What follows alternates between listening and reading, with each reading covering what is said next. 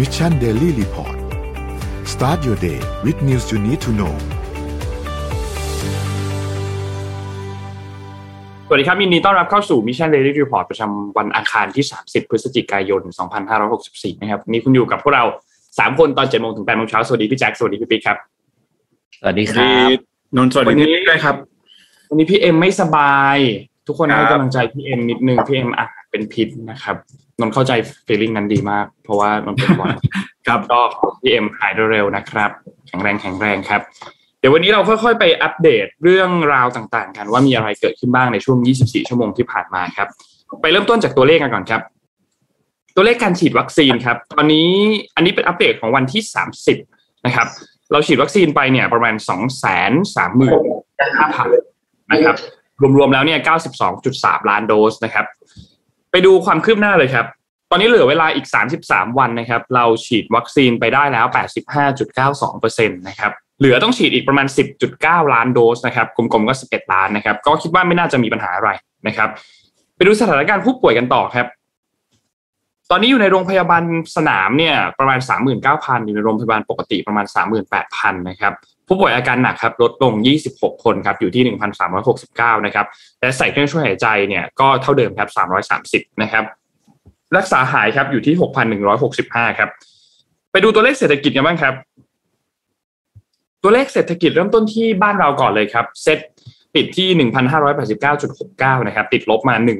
1.30%นะครับตลาดหุ้นต่างประเทศเริ่มปรับตัวขึ้นนะครับดาวโจนส์ครับบวกขึ้นมา 0.91%นะครับ NASDAQ ครับบวกขึ้นมา 2.09%ค่อนข้างเยอะเลย NYSE บวก 0.75%ฟุตซี่บวก 0.94%ครับและห่างเส็งครับติดลบ 0.95%นะครับราคาน้ำมันดิบครับปรับตัวขึ้นแล้วนะครับและขึ้นค่อนข้างเยอะด้วยนะครับ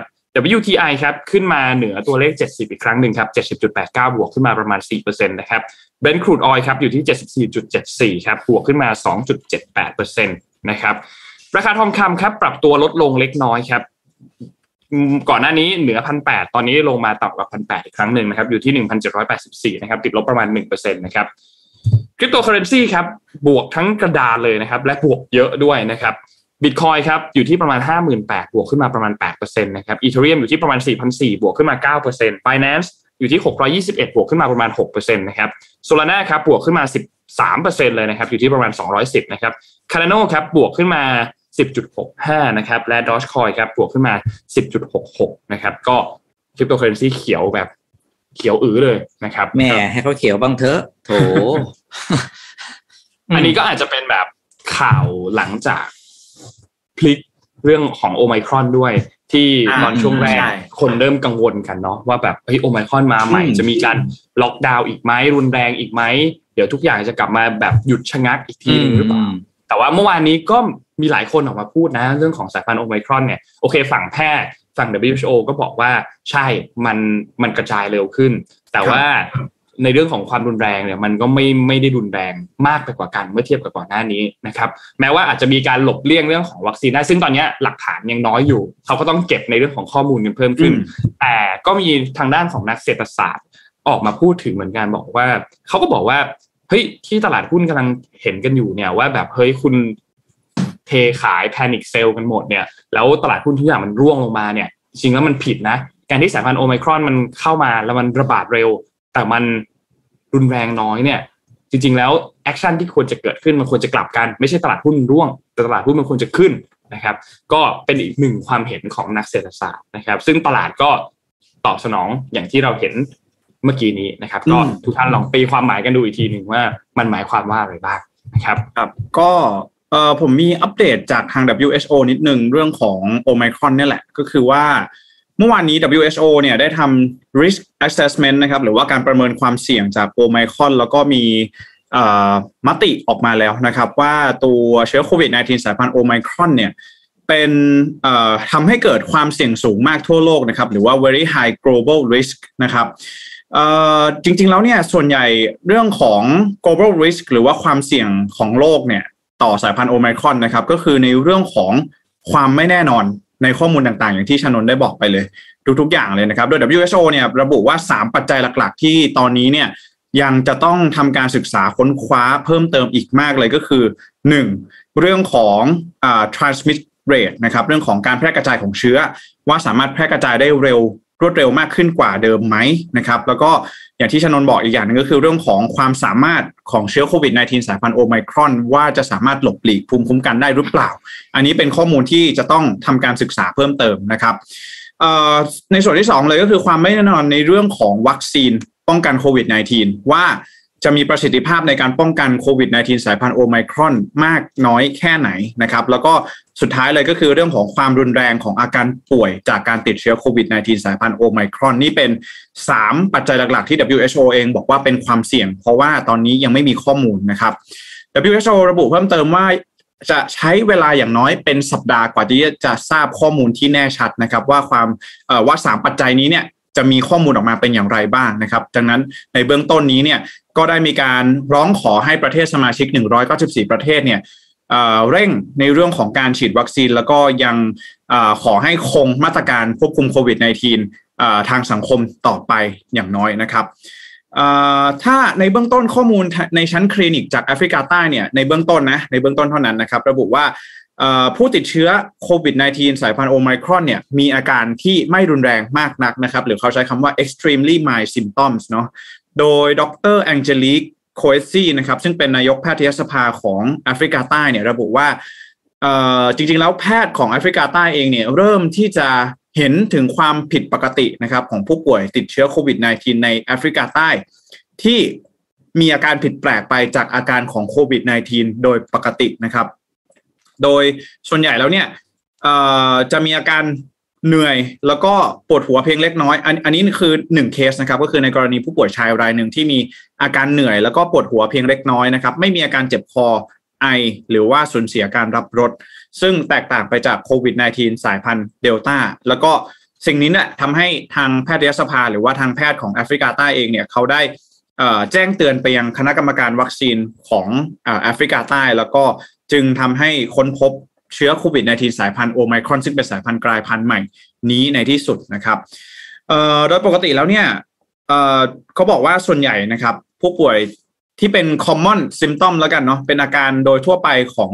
โควิด -19 สายพันธุ์เดลต้าเนี่ยที่เป็นสายพันธุ์หลักของโลกในตอนนี้เนี่ยก็จะเป็นอย่างเช่น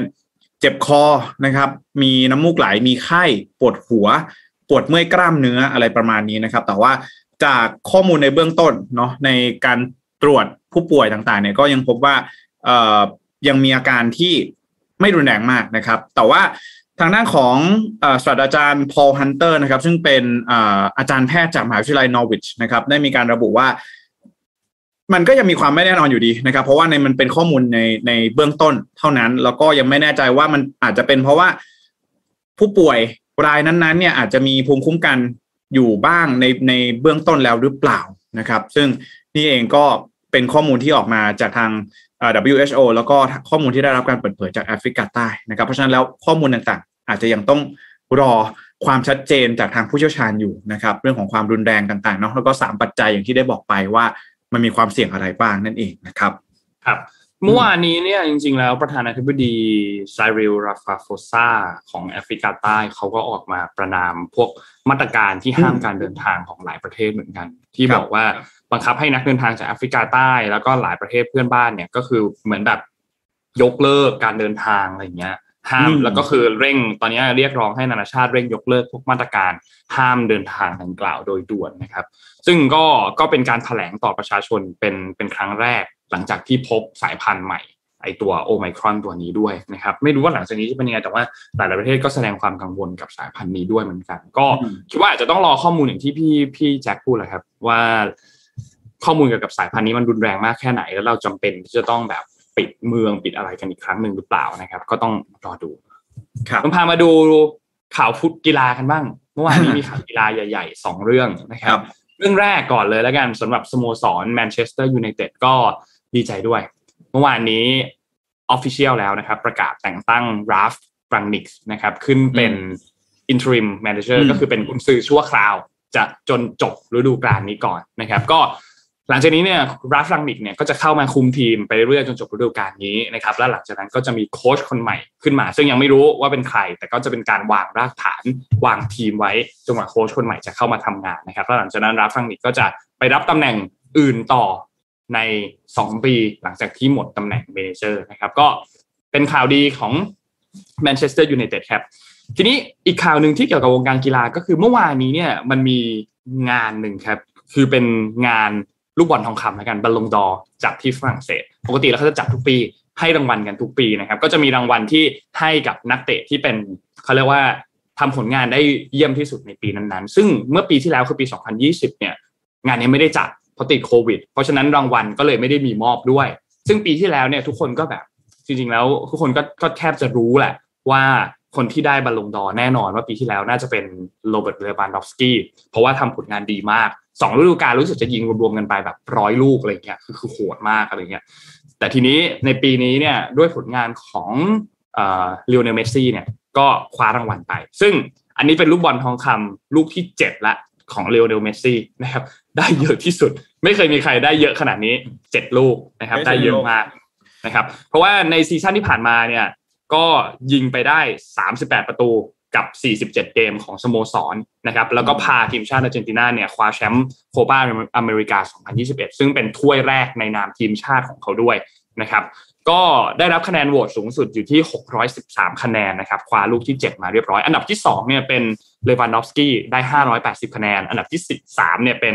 จอร์จินโยจากเชลซีนะครับได้ 460 คะแนน อันดับที่ 5 อันดับที่ 6 ก็เป็นคาริมเบนเซม่ากับเอ็นโกโลกองเต้ก็เป็นลูกที่ 7ละของเมสซี่ ทีนี้ในปีนี้เนี่ยมีรางวัลใหม่ที่ประกาศเพิ่มขึ้นมาด้วย ก็คือรางวัลดาวยิงแห่งปีนะครับรางวัลนี้เนี่ยเป็นรางวัลสำหรับ นักเตะที่ทำผลงานเรื่องของการยิงประตูได้ดีที่สุด ก็คือโรเบิร์ตเลวานดอฟสกี้นะครับทำประตูไปได้ 48 ประตูจากการลงเล่น 40 เกมนะครับโหดมาก แล้วก็ผลงานปีนี้นะของของฤดูกาลล่าสุดเนี่ยก็ยังไม่ธรรมดาคือ 20 เกม ยิงไปแล้ว 25 ประตูนะครับ ก็ก็ไม่ธรรมดานะครับ ก็เป็นรางวัลที่เพิ่งมีการประกาศในปีนี้เป็นปีแรกนะครับ แล้วก็นอกจากนี้มีอีกรางวัลหนึ่งที่เป็นปีแรกเช่นเดียวกันก็คือรางวัลสโมสรแห่งปีนะครับ ซึ่งก็ตกเป็นของเชลซีนะครับเชลซีได้ไปเพราะว่าก็ทำผลงานดีด้วย แล้วก็ได้แชมป์ยูฟาแชมเปี้ยนลีกแชมเปี้ยนส์ลีกในฤดูกาลล่าสุดด้วยนะครับนอกจากนี้ก็มีอีก 2 รางวัลนะครับ ก็คือรางวัลของยาชินทรฟี่ยาชินทรฟี่เป็นรางวัลของผู้รักษาประตูยาชินเนี่ยเป็นเป็นมือประตูในอดีตในตำนานเลยที่เขาจะใส่หมวกนะครับ ก็อันเนี้ยรางวัลนี้ก็ตกเป็นของทางด้านของเจียลูจิ ดอนนารุมานะครับผู้รักษาประตูของปารีสแซงต์แชร์แมงนะครับและสุดท้ายเป็นรางวัลโกปาทรอฟี่ก็คือรางวัลดาวรุ่งนะครับ ก็เป็นเปดรีครับเปดรีเนี่ยเป็นนักฟุตบอลอายุ 18 ปีเท่านั้นเองของสเปนนะครับ อยู่สโมสรบาร์เซโลนานะครับคนนี้เขามีมีมนี่ชานนใช่ไหมใช่ใช่เขามีมีมเขามีช่วงแบบว่า ลงเตะเยอะมาก ลงเตะเยอะจนแบบว่าผ่านไปปีเดียวหน้าแก่ลงไปสิบห้าปีอะไรอย่างเงี้ยมีมีล้อล้อกันอยู่ในอินเทอร์เน็ตอะไรอย่างเงี้ยครับ อะก็สุดท้ายก็คว้ารางวัลไปได้ ก็เป็นทั้งหมดห้ารางวัลที่เกิดขึ้นในงานเมื่อคืนนี้นะครับเมื่อวานนี้เมสซี่พอขึ้นไปบนเวทีอะสิ่งที่เขาพูดถึงอะคือเขาพูดถึงเลวานดอฟสกี้นะเขาบอกว่าแบบเฮ้ยทุกคนอะทุกคนในห้องเนี้ย รู้ว่าปีที่แล้วอะปี 2020 ที่มันไม่ได้มีการจัดงานอะ ลูกบอลทองคำเนี้ยมันเป็นของคุณเออในปีในปี 2020 นะ แต่นี่2021 เมสซี่ทำผลงานได้ดีก็ก็ก็ได้รางวัลไป ก็ เจ็ดลูกแล้วครับ ไม่รู้ว่าหลังจากนี้จะเป็นยังไงต่อนะครับ ก็รอติดตามเพราะเมสซี่เหมือนจะเริ่มเครื่องติดละฤดูกาลนี้นะครับกับสโมสรล่าสุดก็แอสซิสไปสามลูกถ้าไม่ผิดนะตายตายตายป่ะครับพี่ปิ๊กพาต่อเลยครับถ้าแข่งกับทีมพวกนี้แพ้เลยว่าเตะ เออเตะเถื่อนเดี๋ยวพาไปดูเรื่องเกี่ยวกับโควิด แล้วก็เกี่ยวกับเรื่องของ ผลกระทบแล้วกันครับ มันเกี่ยวเนื่องกับเรื่องของคริปตงคริปโตนี้ด้วยนะ อยากรู้มันเกี่ยวข้องยังไงฟังข่าวนี้ครับ ที่เวียดนามเนี่ยตอนนี้กำลังเจอปัญหาใหญ่อันหนึ่งแล้วกำลังจะเป็นปัญหาระดับชาตินะครับ ถึงขั้นที่ว่าอ่านรัฐมนตรีของเวียดนามเนี่ยได้ออกมาพูดกับประชาชนแล้วก็พูดกับภาคธุรกิจนะครับ ว่าเวียดนามกำลังเจอปัญหา labor shortage ในเร็วๆนี้นะครับ ซึ่งแน่นอนว่าผลกระทบมันมันต่อเนื่องมาจากตอนที่เรามีโควิดปีที่แล้ว แล้วก็ หลาย ๆ โรงงานที่เป็นในเวียดนามเนี่ยซึ่งเป็นโรงงานขนาดใหญ่ก็โอเค ปิดลดกำลังการผลิตแล้วก็ตามตามที่เรารู้กัน ประเด็นอยู่ตรงนี้ครับ พอเวียดนามกลับมาเปิดประเทศ กลายเป็นว่าแรงงานเนี่ยไม่กลับมาทำงานนะครับหาสาเหตุคืออะไรก็แน่นอนแหละก็คือหนึ่งคือสกิลมันหายไปแล้ว แต่สิ่งที่เวียดนามกำลังเจอแล้วกำลังจะเป็นเขาบอกเป็น new threat ของประเทศ ที่เป็นเกี่ยวกับภาคการผลิตหรือภาคคนที่มีอะไรนะประชากรรายได้รายได้ปานกลางถึงน้อยเนี่ยกำลังจะเจอเหมือนกันเลยนะ ก็คือคนไม่กลับมาทำงานแล้ว แล้วเอาเวลาทำอะไรล่ะ เอาไปเล่นเกมนะครับ โดยเวียดนามเอ็กซ์เพรสเนี่ยก็อย่างยกตัวอย่างคนหนึ่งไปสัมภาษณ์นะครับ ก็อ่าเป็นผู้ชายคนหนึ่งนะครับก็บอกว่าเนี่ยตอนที่เขาทำงานอยู่ แล้วก็โรงงานปิดช่วงโควิดเขาก็อยู่บ้าน แล้วก็พอเขาอยู่บ้านเขาก็ต้องหาเลี้ยงตัวเองถามทำไงล่ะ ก็เลย ไม่รู้ทำไงก็ไปรู้จักเกมเกมหนึ่งนะครับ เกมเกมนี้มันเป็นเกมที่เขาเรียกว่า click to earn อะนนกับแจ็ครู้จักใช่ไหม play to earn อะไรพวกนี้คือเล่นไปก็ได้ตังไปอะเออเนี่ยทีนี้บอกเขาไปลองเล่น ผมปรากฏว่าวันหนึ่งเนี่ยเขาเล่นวันเดียวเนี่ยนะ วันวันช่วงแรกที่เขาเล่นเนี่ยวันละหนึ่งชั่วโมงถึงสองชั่วโมงเขาเขาได้รายได้เท่ากับรายได้ทั้งเดือน อืมเขาบอกให้ต่อไปเนี่ยเออเขาไม่เล่นแล้วเอ้ยเขาไม่ทำงานแล้ว แล้วมันกลายเป็นกระแสว่าตอนนี้คนที่เป็นแรงงานเวียดนาม เริ่ม เริ่มไม่ทำงานแล้วนะครับ คือไม่กลับเข้าสู่ภาคการผลิตภาคการเกษตร เพราะว่าเอาเวลามานั่งเล่นเกมครับ ทีนี้ไอเกมเนี่ยหนึ่งในเกมยกตัวอย่างมาเนี่ยอ่ามันชื่อเกมอะไรเนี่ยของ Sparky เนี่ยของค่ายเนี้ยมันก็เป็นเกมที่แบบเราก็รู้เกมพวกนี้มันไม่ได้ยากนะแต่ว่ามันให้เราเล่นแล้วติด แล้วก็ใช้เวลาอยู่กับโปรแกรมนี้นานๆเพื่อให้เราได้ตังค์เก็บของเก็บเหรียญแล้วก็ว่าไป เกมเหล่านี้กำลังจะมีอ่าเขาเรียกว่ามีความนิยมมากขึ้นเรื่อยๆครับแล้วสุดท้ายเนี่ยมันจะส่งผลกระทบกับภาคการผลิต เพราะวันหนึ่งเนี่ยถ้าเราสูญเสียกำลังการผลิตไปเลยนะ คือไปเอาไปไปนั่งเล่นเกมมันอย่างเดียวเนี่ยโอ้โห อันนี้ถึงเวลานั้นน่ากลัวนะครับ แล้วบอกได้เลยว่าเทรนด์นี้มันจะเทรนด์เป็นมันจะเป็นเทรนด์เดียวกันไปทั่วทั่วโลก อืม การว่าตลาดแรงงานเนี่ย ไม่มีคนแล้วนะ เพราะว่าไปเล่นเกมมาหมด ถ้าเราถ้าเราคิดว่า เราเราเราทำอะไรก็ได้เพื่อให้ได้ตังค์นะมันจะเป็นอย่างนี้จริง ๆ มีมีหลายปัจจัยเหมือนกันนะพี่ปิ๊กเรื่องของเอ่อเขาเรียกอะไรสังคมผู้สูงอายุอีกนะตลาดแรงงานเนี่ยนะโคตนี่โดนกดดันหนักมาก เรื่องออโตเมชันนี่ต้องมาแล้วนะช่วงนี้ เออ เนี่ยดูดูราคากราฟิกดาวขึ้นนี่คือราคาเหรียญเหรียญของที่บริษัทคนเหรียญของบริษัทเกมเนี่ยที่ตัดคนนั้นเข้าไปเล่น อ่านะครับแท็กซี่แท็กซี่ ขึ้นอย่างกับ เขาเรียกว่าลองจากคับก็คนนี้แหละท่าทางแต่จริงๆมันมีเกมเยอะมากเลยตอนนี้เยอะเยอะครับเยอะจริงเยอะมากเลยอะนนเห็นแบบล่าสุดก็มีมีคริปโตคาร์มีอะไรพวกเนี้ย เยอะเยอะเหมือนเยอะเยอะเกมเกมใหม่ๆที่ออกมาคือมีช่วงหนึ่งเนี่ย อืม มันมีช่วงหนึ่งที่แรงงานเนี่ยอ่าพูดจริงแรงงานแรงงานภาคการผลิตก็ไม่ไม่ไม่ทำงานก็ไปขับแกร็บไปเป็นเดลิเวอรี่ไปขับอูเบอร์มีช่วงหนึ่งนะสักห้าปีก่อนมั้งห้าเจ็ดปีก่อนเนี่ยบอกไม่เอาไปขับแกร็บไปขับคราวนี้ไม่เอาแล้วไม่ขับแกร็บแล้วเล่นเกม อืม คือมันมีมันมีช่องทางการหาตังหารายได้แบบอื่น ที่เข้ามาแทนการทำงานแบบเดิมเยอะขึ้นจริง ๆ โอ้โหแบบอันนี้คือปรับกันยกใหญ่เลยนะ ต่อไปนี้ไปมาจะไม่มีใครมาส่งข้าวให้เรากินด้วยนะเนี่ยไม่นั่งเล่นเกมอะไปต่อครับ ก็เดี๋ยวพาไปดูเรื่องของ Crypto Positive Society สักนิดหนึ่งฮะคือตอนนี้เนี่ยมีข่าวออกมาว่าการท่องเที่ยวแห่งประเทศไทย แล้วก็ หน่วยงานที่เกี่ยวข้องนะครับ ก็กำลังเข้ามากำกับดูแล ในเรื่องของการให้นักท่องเที่ยวใช้จ่ายคริปโตเคอเรนซีในประเทศได้ง่ายขึ้น แล้วก็สะดวกขึ้นนะครับ อันนี้ก็เป็นอีกหนึ่งแนวโน้มที่ผมว่าน่าสนใจนะ ต่อจากข่าวพี่ปิ๊กเลยคือเรื่องของคริปโตเคอเรนซีนะฮะก็คือสำนักข่าวกรุงเทพธุรกิจเนี่ยได้เขาได้รายงานว่าจริง ๆ แล้วตอนนี้เนี่ยทางด้านของทรทนะครับการท่องเที่ยวแห่งประเทศไทยเองก็กำลังอยู่ใน ระหว่างการเจรจากับสำนักงานคณะกรรมการกำกับหลักทรัพย์ แล้วก็ตลาดหลักทรัพย์นะครับ ก็คือกรอตนั่นแหละธนาคารแห่งประเทศไทยนะครับ แล้วก็ที่สำคัญเลยนะฮะขาดไม่ได้ ถ้ามีคริปโตในบ้านเรานะครับ ไม่พูดถึง Bitkub ก็คงพูดถึงไม่ได้เลยนะฮะก็คือกลตนะครับ ธนาคารแห่งประเทศไทยแล้วก็ Bitkub เนี่ยตอนนี้คุยกับทางการท่องเที่ยวอยู่นะว่าจะทำอย่างไรได้บ้างนะครับ ให้นักท่องเที่ยวที่เดินทางเข้ามาในประเทศไทยของเราเนี่ยสามารถใช้จ่ายด้วย พวกคริปโตเคอเรนซีได้ พวกบิตคอยพวก Ethereum ต่าง ๆ นะครับหน่วยงานด้านการท่องเที่ยวของไทยเนี่ยตั้งเป้าว่าจะชดเชยรายได้ที่สูญเสียไปนะครับจำนวน 80,000 ล้านดอลลาร์สหรัฐ จากการแพร่ระบาดของโควิด -19 ในปี 2562 ประเทศไทยเนี่ยนะคือในปี 62 เนี่ยดึงดูดนักท่องเที่ยวได้กับ 40 ล้านคนนะครับสร้างรายได้มากกว่า 60,000 ล้านบาทอ่า60,000 ล้านดอลลาร์สหรัฐนะครับนั่นจึงทำให้นี่ก็เป็นอีกหนึ่งแผนที่ประเทศไทยเองก็ต้องการที่จะ วางรากฐานเพื่อที่จะ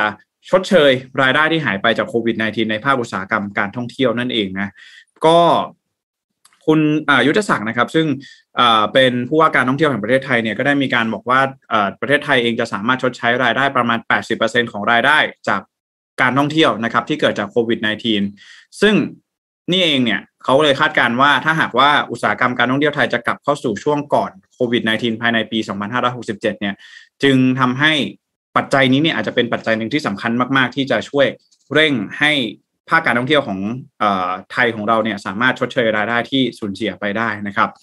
อันนี้ก็เป็นอีกหนึ่งสิ่งที่น่าสนใจนะ ถ้าใครเห็นเนี่ยไม่แน่ใจว่าอ่านข่าวนี้ไปแล้วบิตคัพจะพุ่งต่อหรือเปล่านะครับเหรียญคัพคอยเนี่ยจะพุ่งต่อหรือเปล่า เพราะว่าถ้าหากว่าเรามาดูในเรื่องของการที่การท่องเที่ยว เริ่มที่จะเข้ามาให้ความสำคัญกับการ ซื้อขายหรือว่าการใช้เงินคริปโตเคอเรนซีมากขึ้นเนี่ยมองว่าเป็นในเรื่องของโครงสร้างพื้นฐานนะถ้าหากว่านักท่องเที่ยวสามารถใช้จ่ายได้สะดวกมากขึ้นเนี่ย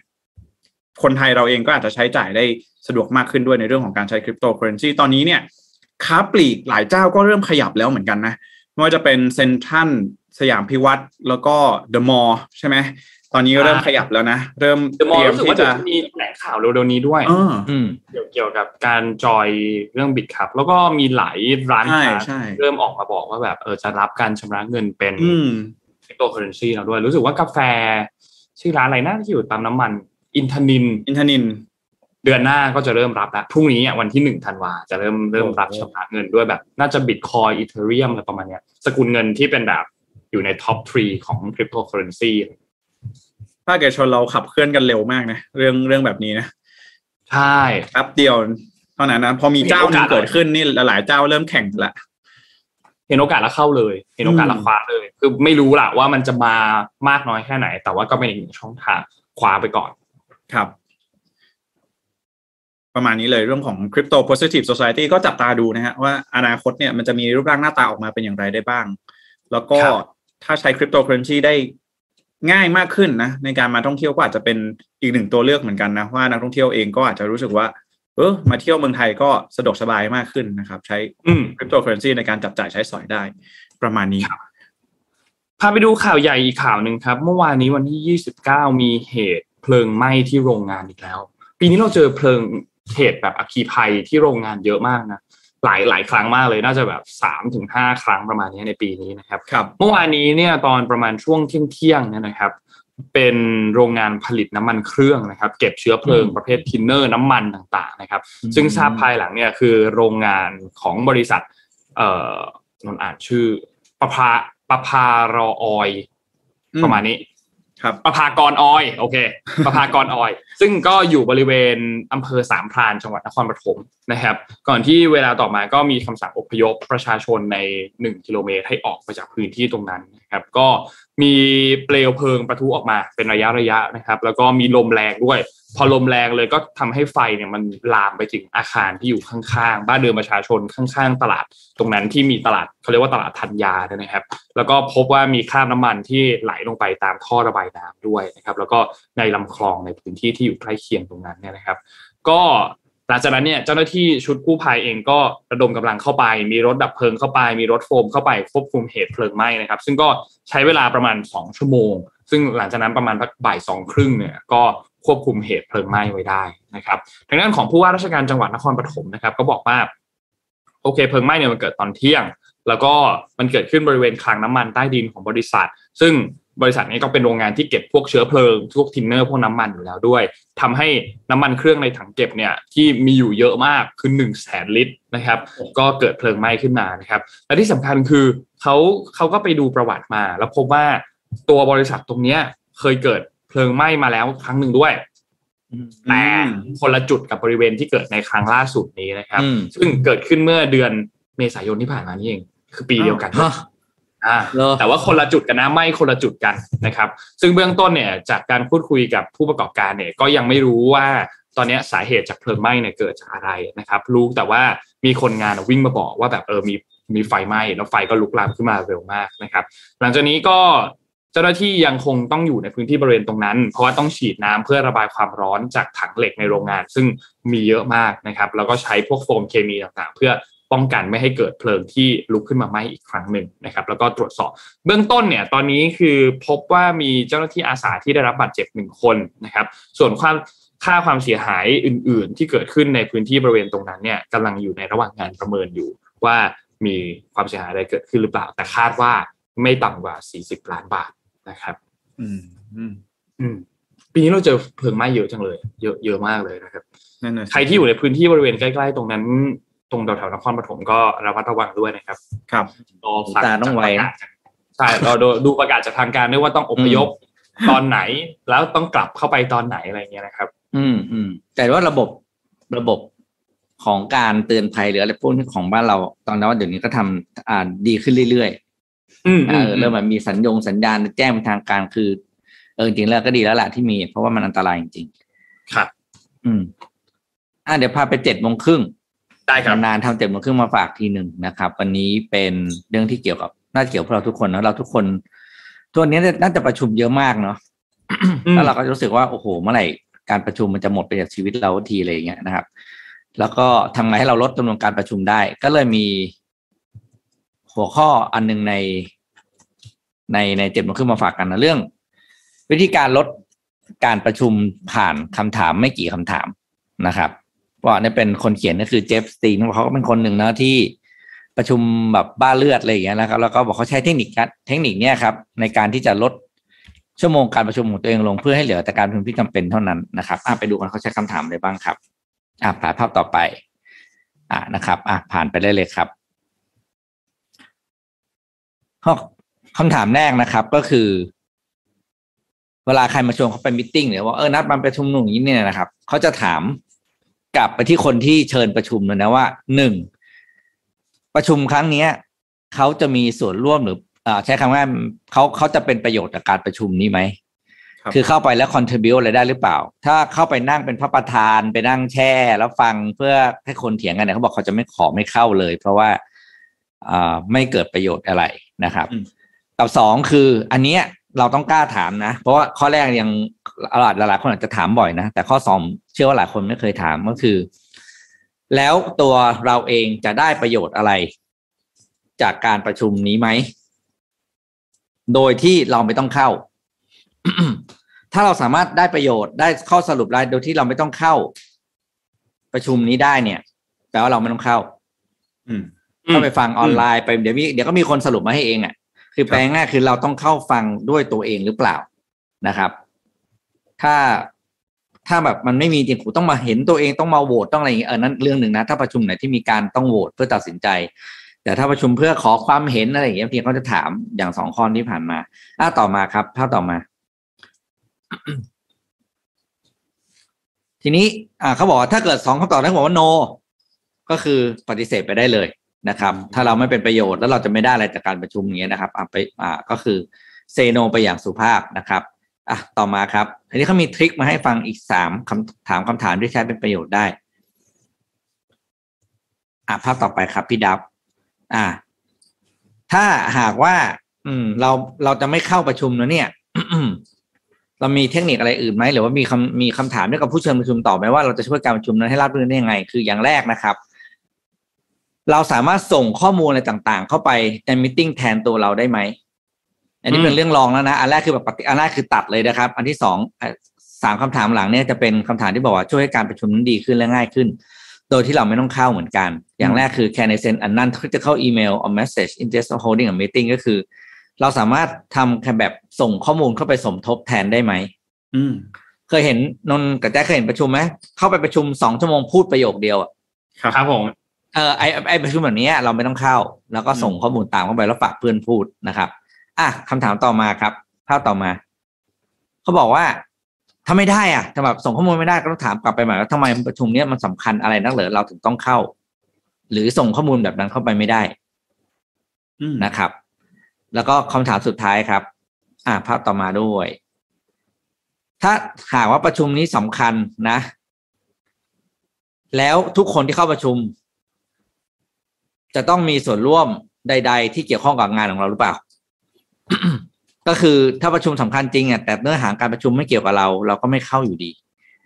คือบางทีคนในสังคมการทำงานออฟฟิศนะครับ มันจะมีคำพูดที่เขาว่าสำคัญของเขาไม่สำคัญ ไม่เท่ากับสำคัญของเราอะคือถ้าเราแยกคำนี้ออกอะครับ เราจะประชุมน้อยลงมากเลยนะคนเวลาเขาเชิญประชุมเนี่ยเขารู้สึกเรื่องเขาใหญ่มากสำคัญมากไอ้สำคัญของเขาบางทีมันมันไม่มันไม่เท่า มันไม่สำคัญเท่ากับเราอะเออเลยเพราะนั้นเลยไปประชุมกับเรื่องที่สำคัญกับคนอื่น เพราะบางครั้งเขาอยากฟังอะไรจากเรานิดเดียวคือแบบเหมือนกับแค่ให้เราไปไป endorse ความคิดเขาหรือไป verify ว่าเออโอเคโอเคทำได้อย่างเงี้ยไอ้ประชุมแบบนี้ไม่ต้องทำให้ให้สั่งไปเลยบอกว่า ถ้าที่ประชุมจะสรุปมาแบบนี้ แล้วแน่ ๆ เนี่ยนะอ่าเราอนุมัติเราเห็นเห็นชอบด้วยทำไปได้เลย ไม่ต้องมาขอความเห็นเลยให้เขาไปนั่งประชุม อันนี้คือเทคนิคที่อ่าเอามาฝากครับสำหรับการประชุมที่บ้าดีเดือด แล้วก็ แล้วก็แล้วก็พยายามที่จะลดการประชุมของเราลงได้ในแต่ละวันนะครับอะเจ็ดโมงครึ่งวันนี้ประมาณนี้เพราะว่าเรื่องนี้จำเป็นมากพี่ปิ๊กเห็นด้วยมากอืมเพราะว่าการประชุมเนี่ยคือถ้าถ้าอันไหนที่มันไม่จำเป็นอะที่มันทำให้เราเสียเวลาเราสู้ไปทำอย่างอื่นนะได้ปเอระอโยชน์นอนดีกว่าเออดีไปนั่งทำงานเงียบๆไปดีกพัว่ากผ่อนนอนหรืออะไรก็ได้ที่แบบว่าเออได้ประโยชน์มากกว่า ว่าน่าจะดีกว่า จริง ๆ เวลาเราเข้าประชุมเนี่ย บางทีเราก็อาจจะมีแนวคิดหรือว่าอาจจะไปให้อ่า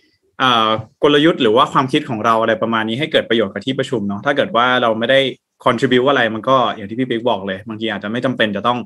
ไปนั่งอยู่ในที่ประชุมก็ได้นะครับ แต่ว่าวันนี้เนี่ยสำหรับใครที่อยากจะมีแนวคิด แล้วก็อยากจะวางแผนกลยุทธ์ หรือว่าทำอะไรที่มันมีประโยชน์เนี่ย ประชุมกันวางแผนนะครับ เราก็มีหนังสือดีๆ จาก SCB มาฝากกันอีกเช่นเคยนะครับ กับเรื่องแนวคิดและคำคมก่อเกิดมูจินะครับจำนวน 4 เล่มด้วยกันนะครับ หนังสือเล่มนี้เนี่ยกล่าวถึงกลยุทธ์ของมูจินะครับ ในเรื่องของการทำประโยชน์นะครับมูจิมีกลยุทธ์หลักที่ไม่ใช่แค่กลยุทธ์ธรรมดากลยุทธ์หลักที่ว่านี้ก็คือการทำประโยชน์มีการวางกลยุทธ์หลักนี้ไว้ณจุดสูงสุดของบริษัทเรียวฮินเคอิคะคุนะครับ ซึ่งบางคนอาจจะนึกไม่ถึงแล้วก็ กำลังอ่าซึ่งหลายคนอาจจะนึกไม่ถึงกับการมุ่งมั่นที่จะทำประโยชน์ให้กับผู้คนนะครับสำหรับใครที่อยากรุนรับหนังสือจาก SCB นะครับ เรื่อง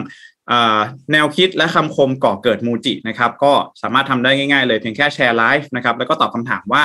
ทำไมถึงอยากได้หนังสือเล่มนี้ เพียงเท่านี้ก็สามารถรุนรับหนังสือ ดีๆ เล่มนี้ไปอ่านได้เลยนะครับ ก็ใครที่ร่วมสนุกผ่านทางช่องทาง YouTube เนี่ยก็สามารถแชร์ไปได้ทุกช่องทางที่สะดวกเลยนะครับ แล้วก็อย่าลืมกดไลค์กดแชร์ให้กับพวกเรากันด้วยนะครับ ก็หนังสือเล่มนี้ใครที่อยากจะรู้นะครับว่ากลยุทธ์ของการทำประโยชน์ของมูจิเนี่ยเป็นอย่างไรนะครับ แล้วก็สนใจเนี่ยก็สามารถร่วมรุ้นกิจกรรมนี้เพื่อที่จะรับหนังสือไปอ่านได้เลยนะครับอ่าโอเคสี่สี่รางวัลด้วยกันขอบคุณ SCB สี่รางวัลเลยนะครับ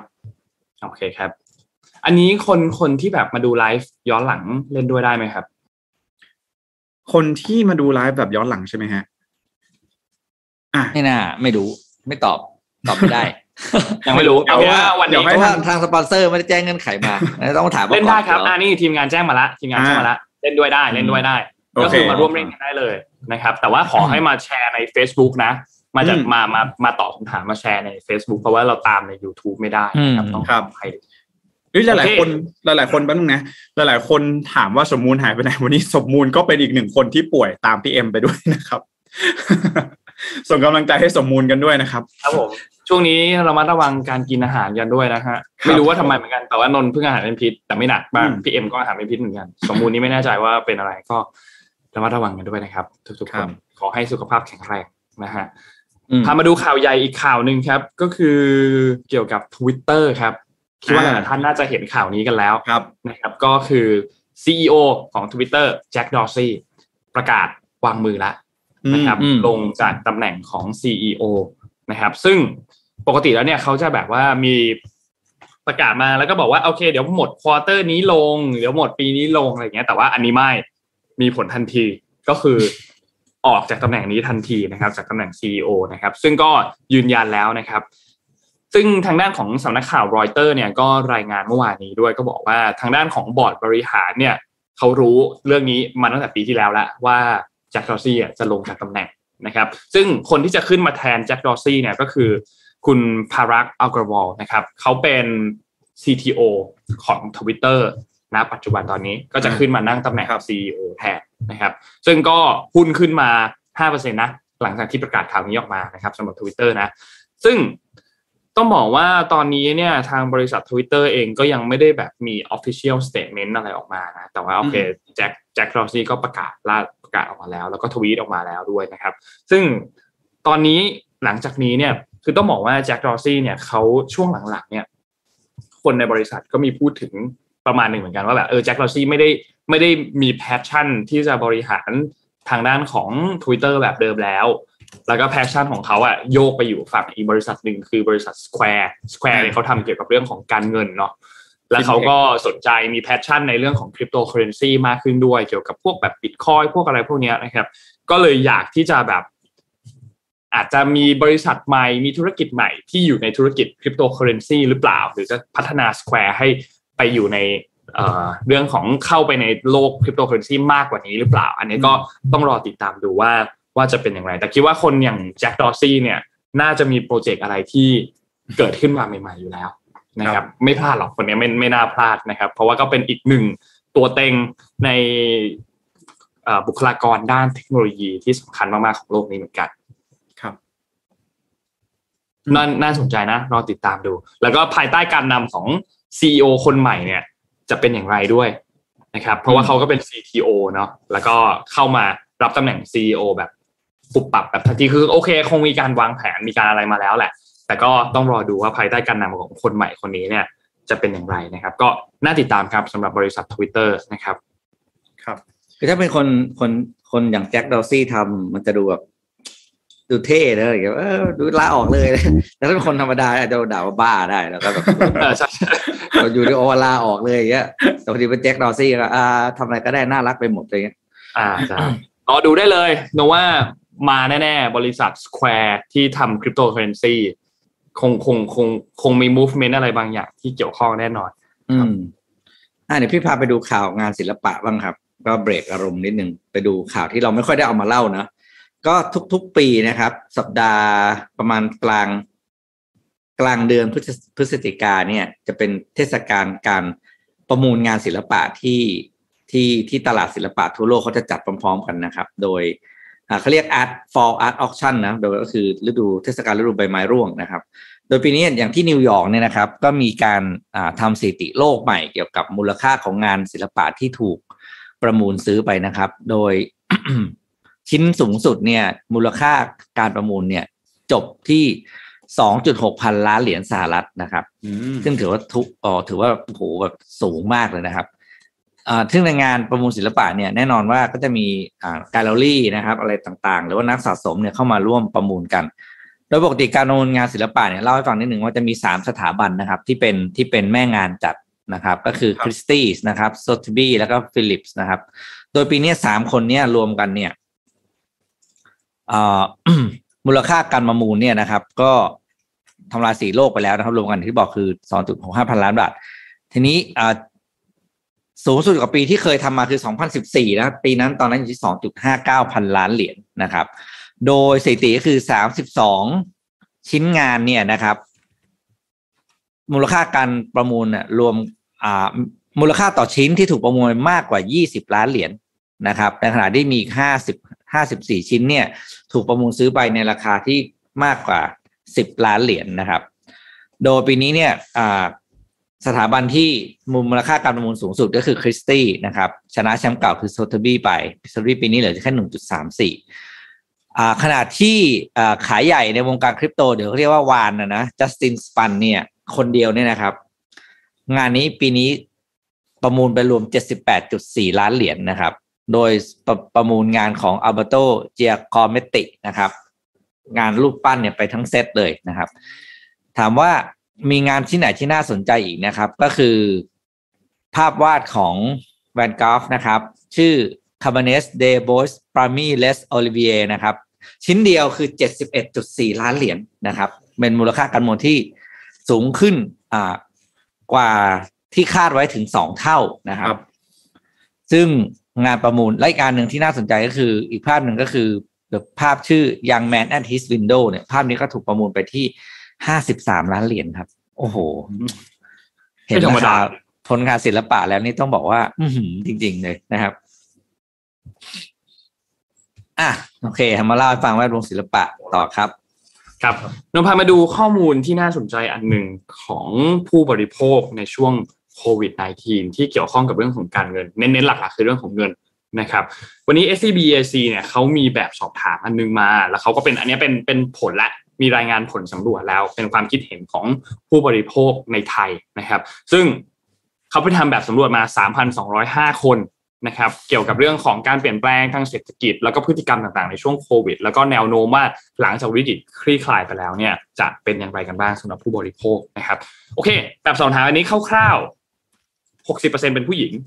35%เป็นผู้ชายนะครับแล้วก็เป็น LGBTQ+ เนี่ยประมาณ 3.5%นะครับช่วงอายุส่วนใหญ่จะอยู่ที่ Gen X นะครับประมาณ 39ถึง54นะครับแล้วก็จะมี Gen Y ที่ช่วงอายุ 22ถึง36 ด้วย หลักๆ จะอยู่ใน 2 Gen นี้นะครับแล้วก็จะมี Baby Boomer ด้วยที่ 55 ปีขึ้นไปจนถึง 73 ปีนะครับแล้วก็จะมี Gen Z เล็กน้อย แล้วก็ Silent Gen ที่ 74 ปีขึ้นไปเล็กน้อยนะครับส่วนใหญ่แล้วแบบสอบถามนี้คนตอบอยู่ในกรุงเทพนะครับประมาณ 60%นะครับนอกจากนี้ก็จะอยู่ภาคกลางประมาณ 15%ภาคใต้ประมาณเกือบเกือบ10%นะครับ แล้วก็ภาคอีสานประมาณเกือบเกือบสิบเปอร์เซ็นต์ภาคเหนือประมาณเกือบเกือบสิบเปอร์เซ็นต์มีเล็กน้อยที่อยู่ต่างประเทศนะครับ แล้วก็อาชีพปัจจุบันสี่สิบสี่เปอร์เซ็นเป็นพนักงานเอกชนนะครับ แล้วก็ลดหลั่นลงมาเป็นฟรีแลนซ์รับจ้าง แล้วก็บางคนก็เป็นว่างงานเป็นเกษียณไปแล้วนะครับ เป็นพนักงานของภาครัฐนะครับ รายได้เฉลี่ยต่อเดือนเนี่ยประมาณสามสิบสามเปอร์เซ็นอยู่ประมาณหมื่นห้านะครับ แล้วก็สิบเก้าเปอร์เซ็นอยู่ประมาณหมื่นห้าถึงสามหมื่นนะครับ 17%อยู่ประมาณ 30,000ถึง50,000นะครับแล้วก็ 15%อยู่ 50,000ถึง1 0 0 0 0แสนแล้วก็มีประมาณ 11%อยู่ที่ 1 0 0 0 0แสนขึ้นไปนะครับอาชีพก็มีหลากหลายเลยครับ มีค้าส่งค้าปลีกการเงิน การธนาคาร ท่องเที่ยว ผลิตสินค้าก่อสร้างอสังหาริมทรัพย์ก็ประมาณนี้นะครับ ทีนี้วิกฤตของโควิด -19 เนี่ยมันส่งผลต่อสถานะทางเศรษฐกิจของผู้บริโภค มันเปลี่ยนแปลงไปยังไงบ้าง แล้วผู้บริโภคมีมุมมองต่ออนาคตอย่างไรบ้างนะครับ พบว่าผู้ตอบแบบสอบถามเกินครึ่งไม่ไม่ถึงครึ่งเกือบครึ่ง 48%เนี่ยบอกว่าตัวเองรายได้ลดลง แต่ในขณะเดียวกันก็มีอีก 24%ที่บอกว่ารายได้เขาเพิ่มขึ้น 28%บอกว่ารายได้เขาเท่าเดิมนะครับ และเขาก็คาดการณ์กันไว้ว่าในช่วง 6 เดือนข้างหน้าเนี่ย62%ไม่คิดว่าตัวเองรายได้ของตนเองเนี่ยจะเพิ่มขึ้น 62%เลยนะ ใน 6 เดือนข้างหน้า และอีก 39%คิดว่ารายได้จะเท่าเดิม ส่วนอีก 23% คิดว่ารายได้จะลดลงอีกครั้งหนึ่งนะครับนอกจากนี้ครับพี่อยู่ในกลุ่มยี่สามเปอร์เซ็นต์นี่แหละอ่าคิดว่าคิดว่ารายได้จะลดลงอีกใช่ไหมครับถูกต้องถูกต้องอ่า ทีนี้เขาก็บอกว่า โอเค ผู้คนคนที่มาตอบแบบสอบถามส่วนใหญ่เนี่ยเขาก็บอกว่าเขาคาดว่ารายได้ของตัวเองเนี่ยจะกลับมาเท่ากับช่วงก่อนโควิด -19 เนี่ยตั้งแต่ปีหน้าคือปี 2022 เนี่ยเป็นต้นไปประมาณ 25%แล้วก็มีบางส่วนที่บอกว่า รายได้ของตนเองอะจะไม่กลับมาเหมือนเดิมอีกแล้วนะครับ ซึ่งคนส่วนใหญ่ที่มองว่ารายได้จะไม่มีทางกลับมาเหมือนเดิมอยู่แล้วเนี่ยส่วนใหญ่คือ 63%เป็นผู้ที่มีรายได้น้อยนะครับ ซึ่งส่วนมากเป็นคนที่ทำงานในภาคการท่องเที่ยวแล้วก็ค้าปลีกนะครับ ซึ่งมันก็นำไปสู่อีกปัญหาหนึ่งคือ รายได้ไม่พอกับรายจ่ายนะครับ พอรายได้ลดลงคนส่วนใหญ่ประสบปัญหารายได้ไม่พอไม่พอกับรายจ่าย ดยเฉพาะกลุ่มที่มีรายได้น้อยนะครับ 63%ประสบปัญหารายได้ที่ไม่พอใช้นะครับ ซึ่งก็พอสมควรเลยคือ 39%มีปัญหาบางครั้ง 24%มีปัญหาค่อนข้างบ่อยครั้ง อีก 37%บอกว่าไม่มีปัญหานะครับ ซึ่งพอเขาเจาะลงไปเนี่ยก็พบว่าผู้ที่มีรายได้น้อยเนี่ยมีปัญหาเรื่องของรายได้ที่ไม่พอใจสูงกว่านะครับ ทีนี้ปัญหาเรื่องของการชำระหนี้เนี่ยเขาบอกว่า เกินครึ่งหนึ่งของผู้ที่มีหนี้เนี่ยมีปัญหาในการชำระหนี้นะครับแล้วคนส่วนใหญ่ก็มีรายได้ลดลงในช่วงโควิด -19 ด้วย โดยเกือบทุกคนเนี่ยมีปัญหาเรื่องของค่าใช้จ่ายส่วนตัวตัวเองนะครับแล้วก็ 56%ที่ตอบว่ามีหนี้เนี่ยเผชิญปัญหาเรื่องของการชำระหนี้กันหมดเลยนะครับนอกจากนี้ครับปัญหาเรื่องของการชำระหนี้เนี่ยเขาบอกว่ากลุ่มผู้ที่มีรายได้น้อยเนี่ยส่วนใหญ่แล้วเนี่ยเผชิญกับปัญหาภาระหนี้ โดยถ้าแบ่งไปตามสาขาธุรกิจแล้วเนี่ย 70%ในภาคธุรกิจของการท่องเที่ยวเนี่ยเจอกับปัญหานี้นะครับในธุรกิจนี้เจอค่อนข้างหนัก นอกจากนี้ก็จะมีเรื่องของค้าปลีกค้าส่ง แล้วก็ธุรกิจอื่นๆนะครับพวกการเงินพวกเทคโนโลยีเนี่ยจะเป็นส่วนที่ค่อนข้างน้อยนะครับ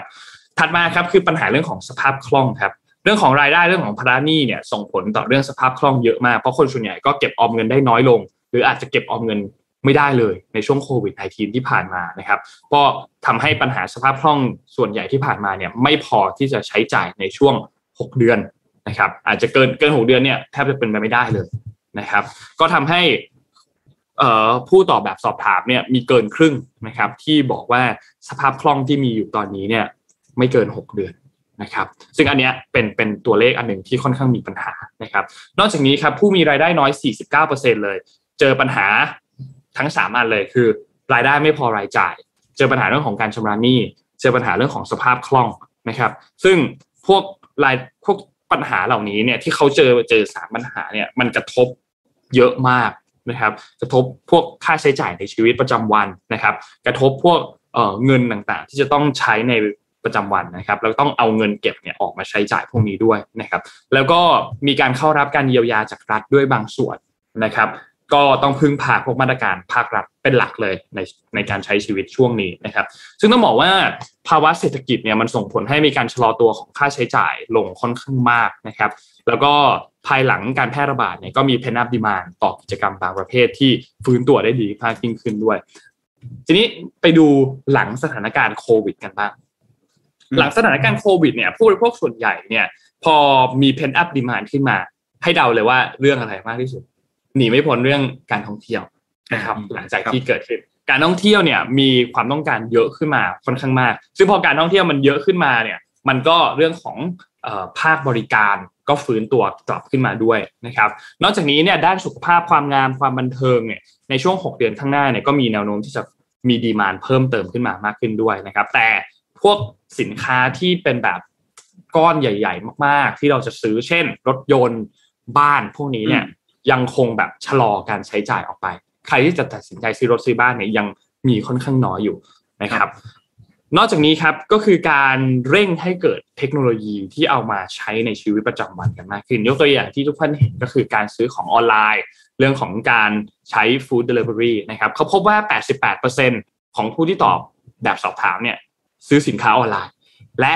41%ซื้อเพิ่มขึ้นในช่วงโควิดนะครับ และ 86%มีแนวโน้มว่าหลังจากโควิดหมดไปแล้ว ก็จะซื้อสินค้าออนไลน์ต่อไป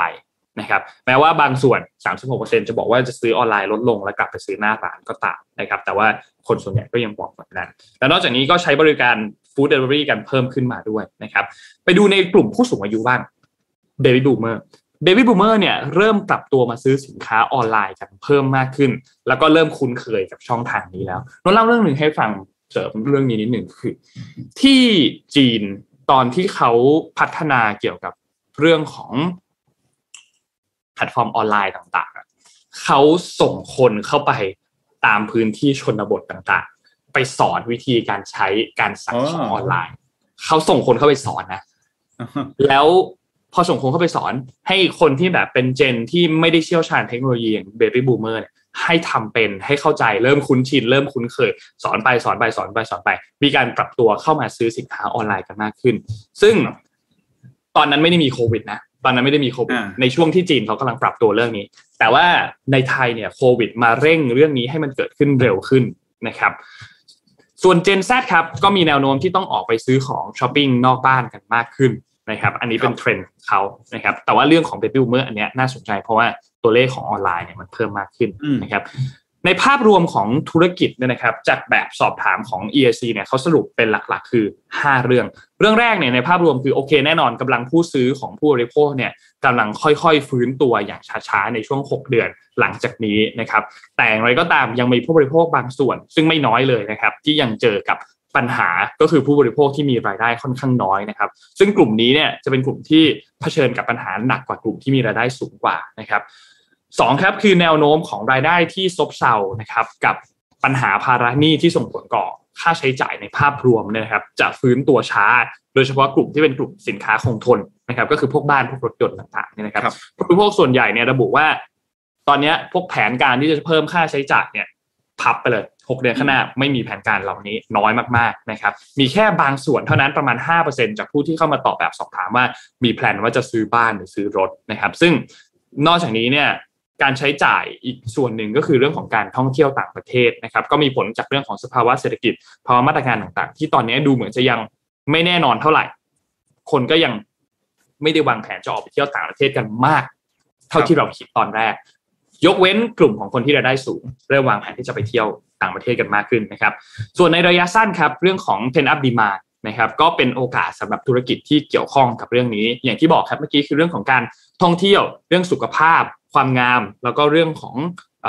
ความบันเทิงนะครับ เมื่อคลี่คลายแล้วกลุ่มนี้ก็จะฟื้นตัวมากขึ้น และนอกจากนี้เองก็มีพวกมาตรการภาครัฐต่างๆที่กระตุ้นเรื่องของการท่องเที่ยว พวกเราเที่ยวด้วยกันคนละครึ่งยิ่งใช้ยิ่งได้ต่างๆก็จะสนับสนุนพวกเพนอัพดีมาพวกนี้ด้วยนะครับ นี่แหละก็เป็นเรื่องที่ทุกท่านต้องติดตามกันต่อจากนี้นะครับ ว่าจะเป็นอย่างไรอันนี้ EIC เขาก็รวบรวมพวกข้อมูลต่างๆ มาให้นะครับ ก็ขอบคุณ s b EIC มากๆครับอาจจะยาวนิดนึงละเอียดนิดนึง แต่ว่ามันน่าสนใจมากจริงพวกๆละเอียดกว่านี้นะจริงเออใช่จริงละเอียดในมากของของตัวบทความซึ่งทุกท่านเข้าไปอ่านกันได้นะในอืม SCB ใช่ใช่รู้สึกว่าจะเกือบสี่สิบหน้า ยาวมากอะใช่ในในในในเรื่อง44หน้าเขาเจาะละเอียดมาก ก็ครับก็ลองลองเข้าไปดูกันได้นะครับ แต่ว่าสิ่งที่เราเห็นได้ชัดก็คือเรื่องของผลกระทบทางด้านเศรษฐกิจเนาะเห็นได้ชัดเลยว่าโพลเนี่ยที่เป็นปัญหาทางด้าน เศรษฐกิจเนี่ยปัญหาการเงินเนี่ยเกินห้าสิบเปอร์เซ็นทั้งหมดเลยนะมันจะเป็นเรื่องของปัญหาสภาพคล่องปัญหาการชำระหนี้ปัญหารายได้ไม่พอรายจ่ายแบบนี้นี่รู้สึกว่าในปีหน้าเรื่องของกำลังซื้อต่างๆ น่าจะค่อนข้างซบเซาต่อไปนะในอันนี้ต้องลองดูจริง ๆ ต้องต้องแยกนะ ถ้าเกิดว่าเราทำธุรกิจที่เราทาร์เก็ตกลุ่มที่เป็นกลุ่ม High Market อย่างเงี้ยอาจจะไม่ได้รับผลกระทบมาก แต่ถ้าเกิดว่าเป็นผู้ที่มีรายได้ไม่มากนัก ไม่เกิน 15,000 บาทอะไรประมาณนี้เนี่ยก็อาจจะได้รับผลกระทบค่อนข้างหนักในปีหน้า เช่นเดียวกันนะครับ อันนี้ก็เป็นข้อมูลที่น่าสนใจมาก สามารถเข้าไปดูได้นะครับทุกๆคนครับ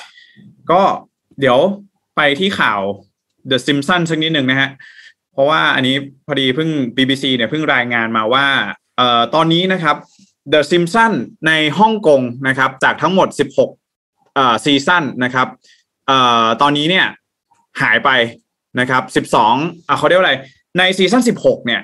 นะมี episode 12ที่หายไป ซึ่ง episode 12เนี่ยหายไปจาก Disney Plus นะครับในฮ่องกงเพราะว่าเป็น episode ที่ครอบครัวซิมสันเนี่ยเขาเดินทางไปที่ปักกิ่งฮะไปปักกิ่ง แล้วก็ไปที่เทียนอันเหมิน Square นะครับ แล้วก็มีป้ายนะครับที่ขึ้นว่าเอ่ออ่า ป้ายเนี่ยขึ้นว่าหนึ่งอ่า on this site นะครับ in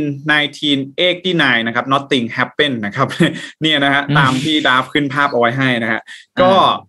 จึงทำให้อยู่ดีๆเนี่ยหลังจากที่ได้มีการเช็คเช็คกันไปเช็คเช็คกันมาใน Disney Plus ที่ฮ่องกงเนี่ยก็พบว่าเอ่อ episode นี้เนี่ยหายไปแล้วเป็นที่เรียบร้อยนะครับ ตอนนี้อืมถามว่ายังไม่มีคำตอบที่แน่ชัดนะ เพราะว่า BBC เองก็ได้ติดต่อไปยังทาง Disney Plus อะไรต่างๆ ก็ไม่ได้มีคอมเมนต์มานะครับ แต่ก็คาดเดาได้ไม่ยากนะครับ เพราะว่าเป็นตอนอืมที่ครอบครัวเดอะซิมสันเนี่ยไปที่เทียนอันเหมิน Square นั่นเองก็เอ่อในฉากฉากหนึ่งเนี่ย ครอบครัวซิมสันนะครับโฮเมอร์เองก็ได้ไปเยี่ยมนะครับ ท่านประธานเหมาด้วยนะ ที่เป็นเอ่อไปคารวะศพอ่าท่านประธานเหมาเจ๋อตุงนะครับ แล้วก็โฮเมอร์เนี่ยก็ได้มีการพูดด้วยว่าเอ่อประธานเหมาเนี่ยเป็น little angel that kill 50 million people นะครับ ก็คือเหมือนเป็นการ insult เอ่อ ท่านประธานเหมานั่นเองนะฮะก็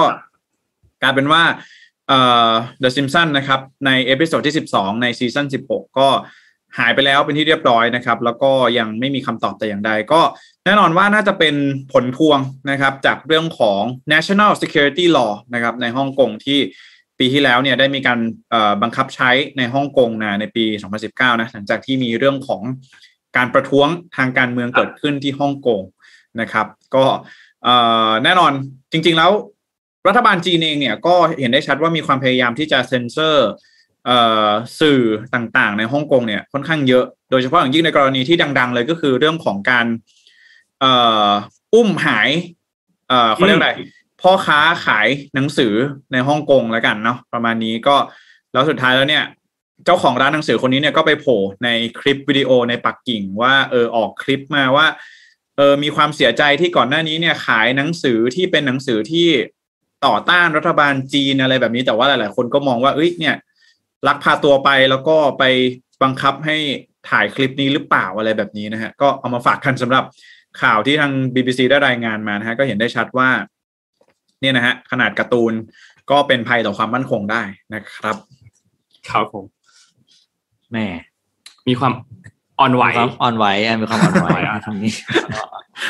ไม่ไม่พูดเยอะแล้วกันไม่พูดเยอะดีกว่า ครับ อ่าเดี๋ยวพาไปดูเรื่องข่าวลงทุนของซัมซุงบ้างครับซัมซุงครับเนี่ยเมื่อกลางเดือนเนี่ยก็ได้ประกาศแผนการลงทุนอย่างเป็นทางการนะครับ เกี่ยวกับโรงงานผลิต Advanced Logic Semiconductors นะครับ หรือชิปที่มีการประมวลผลในระดับสูงนะครับ โดยอืมแผนการลงทุนนี้เนี่ย มีมูลค่ากว่า 17,000 ล้านเหรียญ นะครับ โดยจะไปลงทุนที่รัฐเท็กซัสสหรัฐอเมริกานะครับ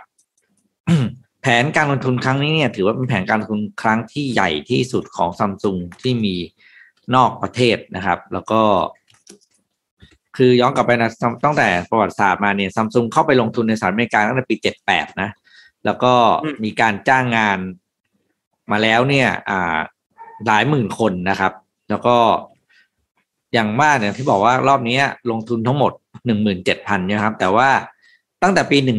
หนึ่งเก้าเจ็ดแปดจนถึงปัจจุบันนี้นะครับซัมซุงเนี่ยลงทุนในสหรัฐอเมริกาไปแค่สี่สิบเจ็ดก็คือสี่หมื่นเจ็ดพันล้านเหรียญเองนะแล้วครั้งนี้เนี่ย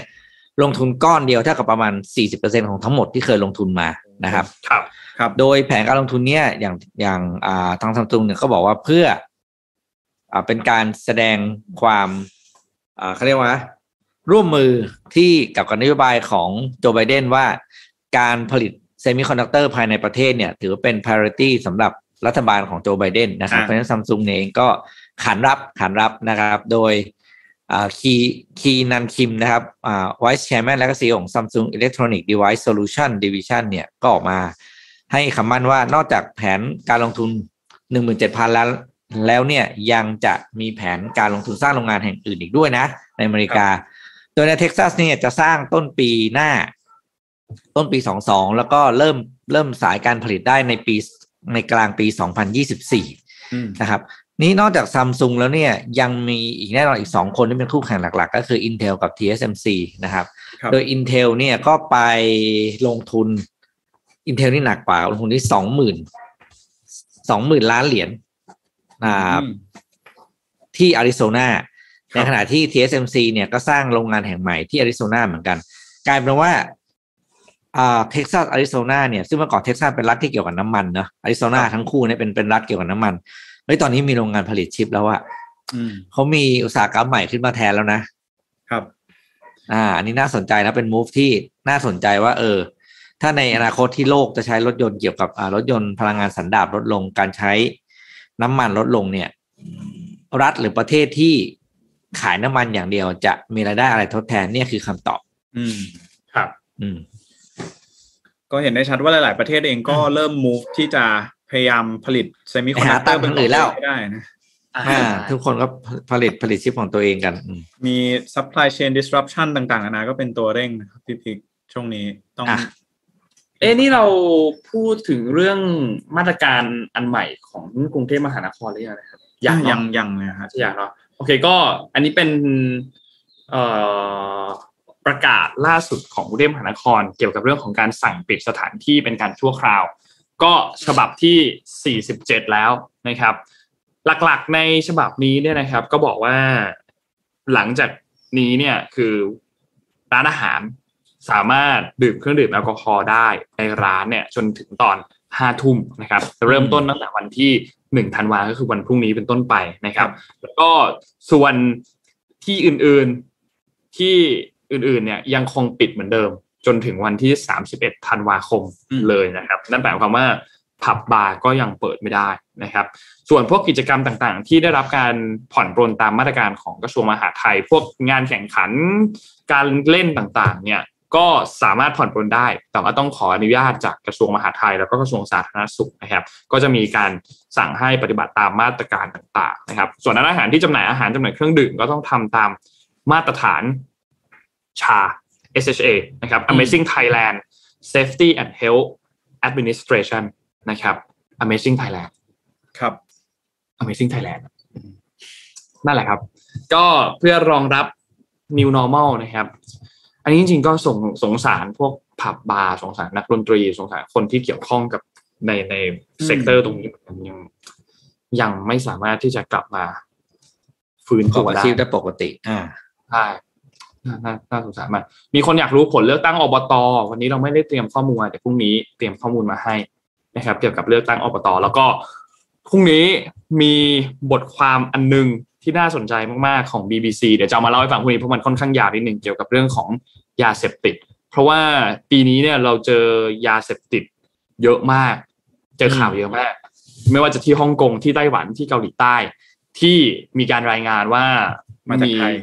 ต้นต่อว่ามาจากประเทศไทยนะครับ BBC เขาทำบทความขึ้นมาอันหนึงยาวเหยียดเลย เดี๋ยว นนท์ไปอ่านแล้วเดี๋ยวมาสรุป แล้วก็มาเล่าให้ทุกท่านฟังพรุ่งนี้นะครับค่อนข้างน่าสนใจนะครับว่ามีเหตุการณ์ใหญ่ๆเยอะเรื่องยาเสพติดเฮโรอีน ยาไอซ์ต่างๆ จากไทยไปต่างประเทศเนี่ยนะครับล่าสุดก็เจอในในกุ้งไงอืมกุ้งแช่แข็งเนี่ยเห็นเรื่องออกข่าวอยู่เมื่อวานอะวิไรธีเงี้ยแบบ หาวิธีเพิ่มไปเรื่อยๆอะแบบน่ากลัวน่ากลัวนนว่าน่าน่ากลัวเหมือนกันเรื่องนี้น่าค่อนข้างน่ากลัวอะครับวันนี้น่าจะครบถ้วน ครับผมน่าน่าน่าจะครบแล้วนะครับ ก็เอ่อขอบคุณสปอนเซอร์ครับ ขอบคุณ SCB นะครับ ผู้สนับสนุนแสนใจดีของเรานะครับ ยังไงฝากแอดมินแปะลิงก์ของ SCB EIC ให้นิดนึง เรียบร้อยแล้วฮะอ๋อแปะแล้วใช่ไหมครับครับผมโอเค มีมีคนที่สนใจอยากจะเข้าไปอ่านเพิ่มเติม ก็ขอบคุณ SCB มาก ๆ นะครับสำหรับข้อมูลดี ๆ แล้วก็ขอให้อยู่กับเราไปนาน ๆ ครับ ขอบคุณ Oris ด้วยครับ Oris เนี่ยเมื่อวานนี้อย่างที่เราเล่าให้ฟังครับว่าเมื่อพฤหัสที่ผ่านมาเนี่ยเป็นวัน Thanksgiving Day นะครับ Oris เองอืมเขาก็เปิดตัวนาฬิการุ่นใหม่ล่าสุดคือรุ่น Oris Rectangular นะครับ Rectangular ก็แปลว่าสี่เหลี่ยม ซึ่งต้องบอกว่า